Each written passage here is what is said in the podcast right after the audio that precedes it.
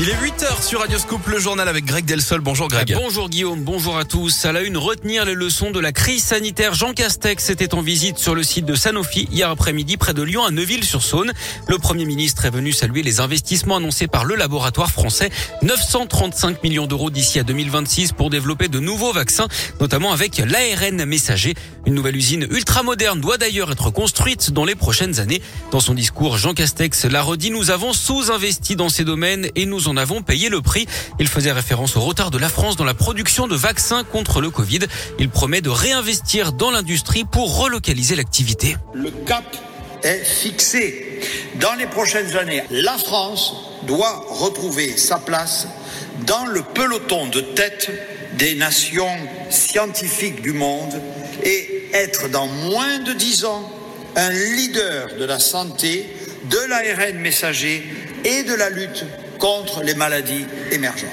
Avec un objectif précis, dans huit ans, notre pays doit être en état de fabriquer au moins 20 biomédicaments contre, je le disais, 5 aujourd'hui. Le plan santé 2030 se présentait l'été dernier prévoit de consacrer 750 millions d'euros à la lutte contre les maladies infectieuses émergentes comme le Covid-19.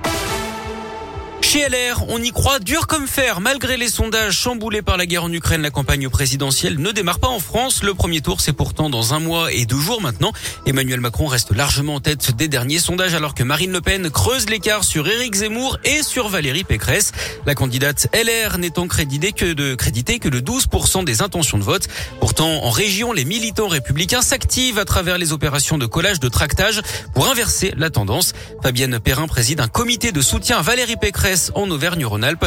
D'après elle, la candidate LR a pourtant des arguments pour s'imposer dans cette présidentielle. Je ne vois pas pourquoi elle ne gagnerait pas. Parce qu'elle a déjà fait ses preuves.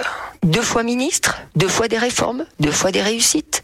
Et elle gouverne la plus grande région de France. Tous les Parisiens, j'ai de la famille à Paris, me disent que elle a fait vraiment énormément. Non, je vois vraiment pas pourquoi elle n'y parviendrait pas. Et surtout, 5 ans de Macron. 50 plus Ça vous fait pas peur? Vous en avez envie? Moi, j'ai confiance en elle. Elle est en capacité d'être un chef d'État et de prendre une relève d'Emmanuel Macron et elle fera mieux. Le premier tour de la présidentielle, ce sera donc le dimanche 10 avril. L'actu, c'est aussi la guerre en Ukraine. De nouveau pour parler ont eu lieu hier soir. La Russie annonce la mise en place d'un cessez-le-feu ce matin dans plusieurs villes pour permettre l'évacuation des civils à travers les couloirs humanitaires. Emmanuel Macron, lui, a dit qu'il ne pensait pas qu'une vraie solution puisse être négociée entre Moscou et Kiev pour mettre fin à ce conflit dans les semaines et les jours qui viennent et donc que la guerre allait continuer. Et puis au plan diplomatique, l'Union européenne a lancé la procédure pour examiner les demandes d'adhésion de l'Ukraine, de la Géorgie et de la Moldavie.